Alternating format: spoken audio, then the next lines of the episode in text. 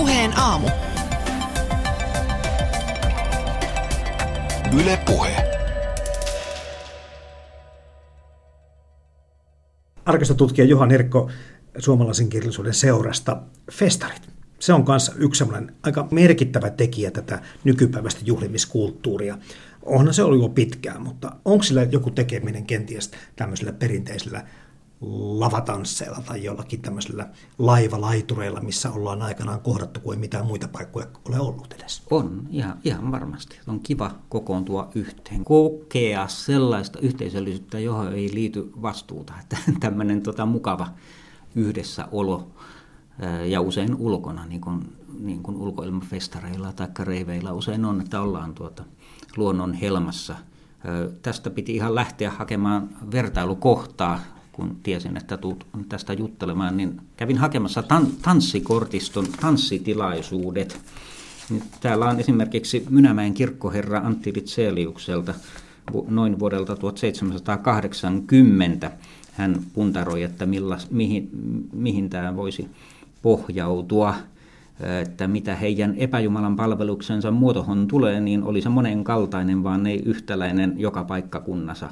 Näissä paikkakunnissa harjoitettiin sitä enimmästi hypyillä, mässämisillä, kilvoittelemisilla, pakanallisilla, runolauluilla ja huvituksilla, luistamisilla, syömisellä ja juomisella niin, että he istuivat syömään ja juomaan ja nousit mässäämään. Nuoret sekä miehet että vaimot pidit ja vietit näitä epäjumalitten juhlia mässämisillä hypyillä, kilvoitusjuoksuilla, taistelemisilla, pilpuin lyömisellä, hippajuoksuilla ja kaikenlaisilla huvitusjuoksuilla ympäri ja läpi niitä pyhimysmetsistöitä, kankareita ja nurmeja.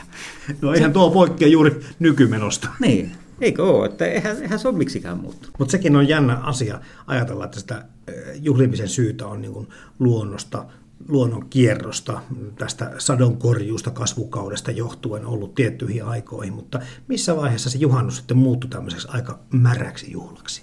No kyllä se sitä on ollut aina, että päinvastoin siinä on pysynyt nämä märät ominaisuudet, eivätkä ole vieläkään sieltä pois kitkeytyneet, eikä varmaan tule häipymäänkään. Siinähän on taustalla tietysti tuota, myöskin näitä ukon juhlia, tosi muinaissuomalaisia esikristillisiä ukon maljoja juotiin tämmöisiä ukon vakka juopui piika, että akka sanoi jo Mikael Agrikola 1500-luvulla, kun kertasi, niin kuin mitä on menneisyydessä ollut tämmöisiä paheksuttavia hommia. Ja, ja nehän on yhä vielä, että se on ollut tämmöistä hyvän kasvukauden, niin kuin sanoit, että tämä elinkeinovuosi on tärkeä. Kylvetään ja niitetään ja korjataan satoa, niin just tämä hyvän kasvun turvaaminen niin vaati tiettyjä rituaaleja, joihin liittyy tämmöisiä kosteitakin muotoja.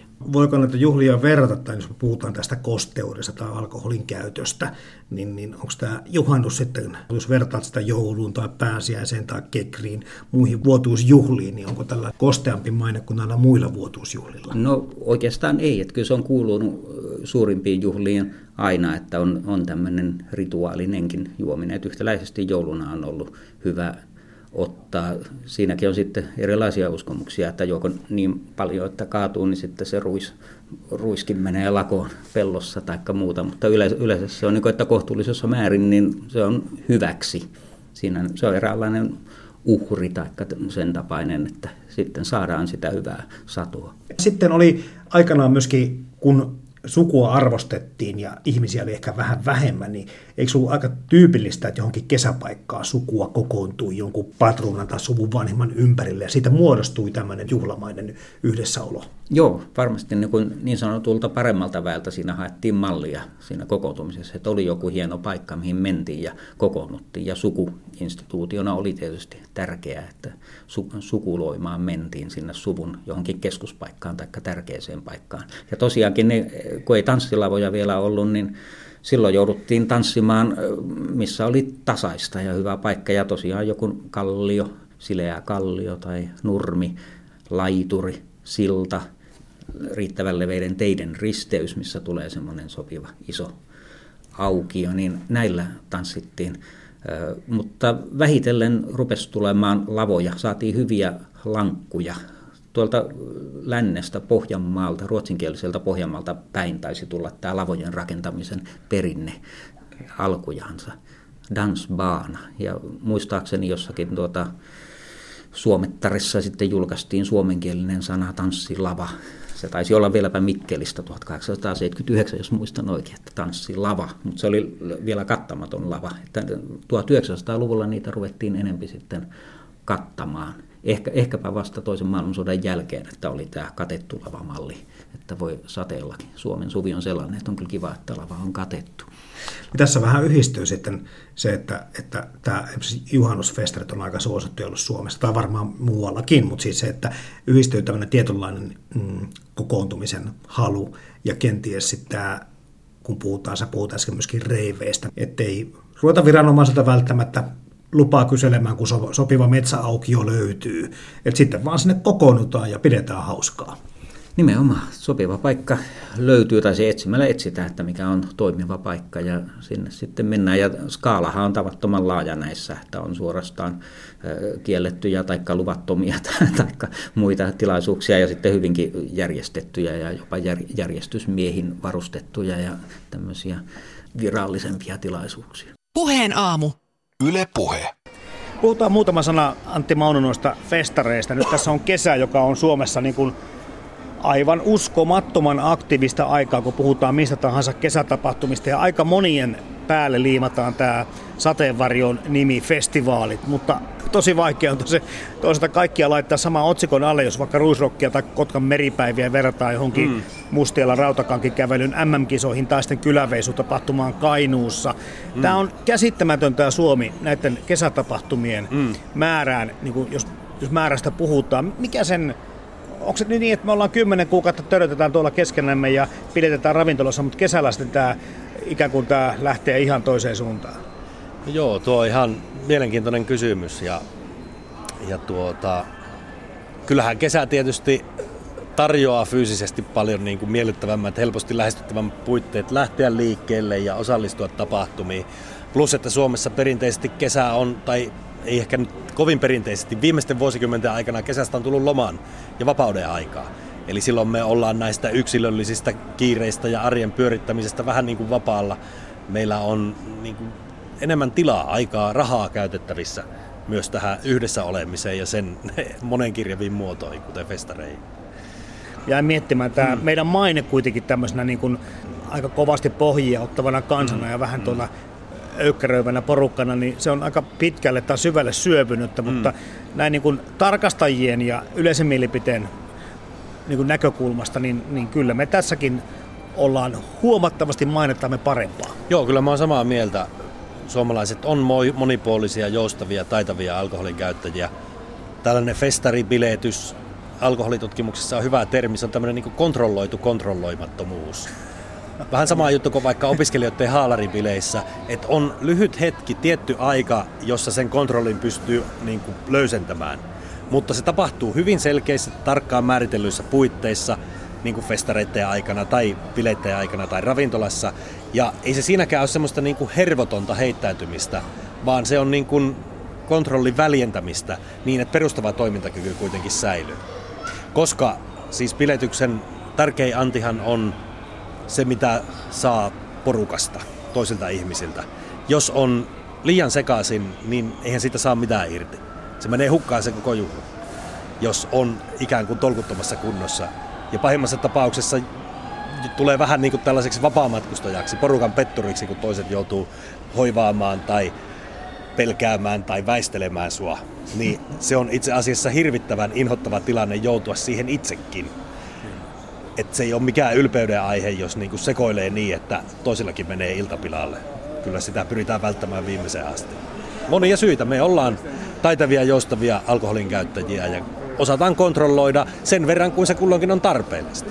Mutta se oli hyvin sanottu tuossa biletohtori Antti Maunu aikaisemmin, että se haalari ikään kuin sen kun vedät päälle, niin se antaa sen oikeuden ja sitten kun saatat sen pois, niin sitten se sitten tota, siirrytään arkeen. Festarilla on vähän sama asia, että Kyllä. jos me osataan hyvin erottaa sen arjen ja juhlan rajat, niin siellä kulkee se nauha Joo. ympärillä tai sitten sen kaljakarsinan ympärillä. Me tiedämme, että tuolla alueella voi, on pikkusen eri säännöt kuin täällä normiarjessa. Joo, näin on. Ja myös ne ajalliset puitteet, että, että sitten jos nyt vaikka festarin jälkeisenä tiistaina palaa takaisin kesätyöhönsä tai mihin palataan, niin kyllähän siinä perjantai- ja maanantai välisenä aikana voi tapahtua mitä tahansa, eikä päde normaalit säännöt, eikä tarvi syödä eikä nukkua ollenkaan samoissa puitteissa kuin muualla. Mutta maanantai-aikana palataan taas arkeen ja tiistaina kone lähtee ihan normaalisti käyntiin. Tämä on just sen kontrolloidun kontrolloimattomuuden idea, että se tuodaan sitten hallitusti maaliin ja sitten taas palataan tähän niin kuin ensimmäiseen todellisuuteen, kun ollaan hetki seikkailtu vapaasti ja pidäkkeettä sillä toisessa. Yle puhe. En osaa sanoa, milloin alkaa esimerkiksi alkoholitarkastajien työ näkyä tässä suomalaisen yhteiskunnan arjessa, mutta voiko sanoa, Rikku-Matti Lehikonen, jotain semmoista yleistä, sun ammatin, olet siis alkoholihallintoyksikön päällikkönä, niin minkälaisia juhlioita suomalaiset yleensä ottaen ovat? No, mulla on semmoinen ajatus, että suomalaiset on hyvin innokkaita juhlioita. Ja tämä perustuu ihan tähän lupahallintoon ja kun nyt eletään tätä alkukesää ja kevätrupeoleen takana, niin näiden tilapäisten lupien määrä on aika suuri. Että meillä on tosiaan sesonkin päällä, kaikenlaisia suurempia ja pienempiä juhlia järjestetään, niin kuin on, on kyläjuhlia ja metsästysseuran juhlia ja urheiluseurojen juhlia ja kaikenlaisia tämmöisiä pieniä juhlia on tavattoman paljon Suomessa ja, ja siitä näkökulmasta mä ajattelen, että suomalaiset on aika innokkaita.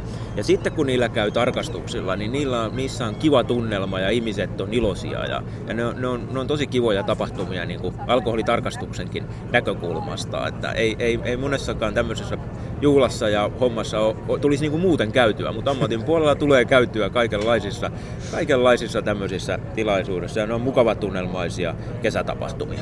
Mä kysyn kohta sulta lisää niistä lupa-asioista, mutta tota, mä vielä ehkä tämmöistä yleistä kuvaa maalailemista suomalaisista. Onko tässä jotain kumminkin semmoista omintakeista meille suomalaisille tyypillistä muotoa olemassa?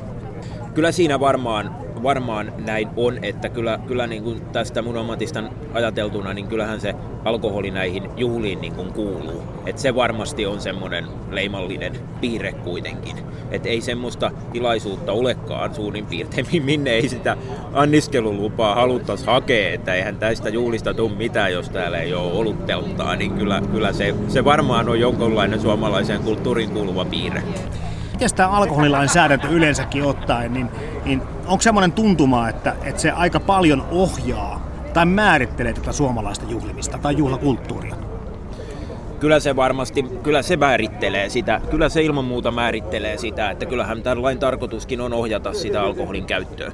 Ja, ja voidaan totta kai olla montaa mieltä siitä, että, että onko nämä toimenpiteet ollut tehokkaita ja minkä verran sillä voidaan säädellä, mutta kyllä se ilman muuta ohjaa. Ja totta kai, niin kuin kerroin just, että näihin kaikkiin tapahtumiin täytyy se lupa hakea, ja kun lupa sitten myönnetään, niin se myönnetään tietynlaisena ja se tuo tiettyjä velvollisuuksia sitten sille toiminnalle. Niin kyllä sillä vaikutusta on. Sitten on myös kiinnostava miettiä, kun meillä on puhuttu tästä byrokratiaa Suomesta viime aikoina, niin pop-ravintolapäivä kun pompsahti, niin alkuaikoina siinä sitten myytiin ruokaa sekä tarjoltiin alkoholia. Joo. Siihen tuli joku muutos. Millä tavalla näyttikö siltä, että se on vaikea niin kuin toimi tai oikea paikka valvoa vai miten, tähän, miten tämä suhtautuminen lähti muuttumaan? No ihan mahdotonta valvoa tot, totta kai, että kun pop-up-ravintola tuli silloin, kun näitä ravintolapäiviä oli, tuli sinne ja tänne, niin eihän meillä siitä ollut niin kuin mitään tietysti ennakollista tietoa. Mutta kyllä jos alkoholia niin kuin myydään, myydään, että raha vaihtaa omistajaa, niin se on toimintaa, mikä vaatisi anniskelulua. Joo. Niin näin. Mutta nyttemmin se ei ole semmoisia, niin jotenkin se on aika nopeasti hakenut ne oma tuomansa, että meille ei näitä ilmoituksiakaan enää tule. Niitä tuli silloin alkuun vähän, mutta sitten niin kuin jotenkin on, on, joko ilmoitukset on muuten vaan lakannut, tai sitten on opeteltu ne säännöt, että ruokaa voidaan myydä ja asiakkaat juo sitten omat juomansa siinä jossain ympäristössä tai jotenkin muuten, mutta ei näitä ilmoituksia ei ole tullut. Eikä ylilyöntejä sitten myöskään ei, Ei, mä en ole mitään, niin kuin, mun tiedossa ei ole ongelmia näistä asioista, että ei ainakaan alkoholiviranomainen viranomaisen näkökulmasta, niin eikä myöskään poliisilta ole mitään tietoa tullut, että niin kuin hyvältä vaikuttaa. Riku-Matti Lehikoinen, suomalaisten nuorten alkoholin käyttö on vähenemään päin ollut tässä viime vuosina. Näkyykö se millään tavalla teidän työssä? Se näkyy tosi paljon. Okay. Se näkyy tosi paljon, että et, et, tota, kyllä silloin kun mä oon aloittanut kymmenen vuotta sitten näissä hommissa, niin meillä niin kuin esimerkiksi ravintolaan mentiin, niin me ei voitu niin kuin kovin päihtyneisiin edes puuttua, kun siellä oli niitä ihmisiä, jotka nukkupöydissä. Joku saattoi tarkastuksen aikana oksentaa pöytään. Tämmöiset me haluttiin pois. Tämmöiset ilmiöt on vähentynyt ihan hirveästi. Ja just niin kuin sitten ollaan niin kuin pikemminkin niin kuin mietitty sitä, kun mennään ravintolaan sellaiseen paikkaan, missä on paljon nuoria, niin ne on siellä hyvin selvinpäin, mutta ne niin kuin saattaa istua pöydässä ja niillä on kaikilla puhelimet kädessä ja, ja tota noin, niin ne ei edes keskustele keskenään, vaan kaikilla on, on niin kuin sininen valo naaman kohdalla ja sitten me pyöritellään siinä meikäläisen ikäisen ravintoloitsijan kanssa, että on tämä nyt mennyt ihmeelliseksi ja eikä ravintoloitsijakin voi sanoa, että tietysti jotain liikevaihtoakin tässä kaivattaisiin, että jonkun juoman saisi myytyä, mutta, mutta kyllä noin nuoret niin kuin 18 vuotiaat ja, ja parikyppiset muuta, niin mun mielestä ne on tuo ravintolassa niin kuin hyvin fiksusti suurin osa. No kerro sitten tähän ihan viimeiseksi kysymyksi. Alkoholihallintoyksikköpäällikkö Riku-Matti Lehikoinen, mikä on sun suosikkijuhla, jos puhutaan mistä tahansa suomalaista tapahtumasta, milloin tahansa? Kyllä mun suosikkijuhla taitaa olla Halloween. Ei. Se tulee, Perustele. Peru, perustelen sillä, että se on jotenkin semmoinen tämmöisistä vanhoista rajoituksista vapaa juula, että se on uusi juula. Ja sitten ihmiset on pukeutunut yleensä teeman mukaisesti, kella on kirvespäässä, kella on puukko, sitten ollaan pukeuduttu ja, ja tällä tavalla. Siinä on jotenkin semmoinen, siinä on semmoista vanhan pakkoryppäämiskulttuurin raskasta painolastia, vaan tämmöistä uutta, uutta juttua ja, ja tosiaan niin kuin siinä on semmoinen hyvä teema. Musta se on kiva.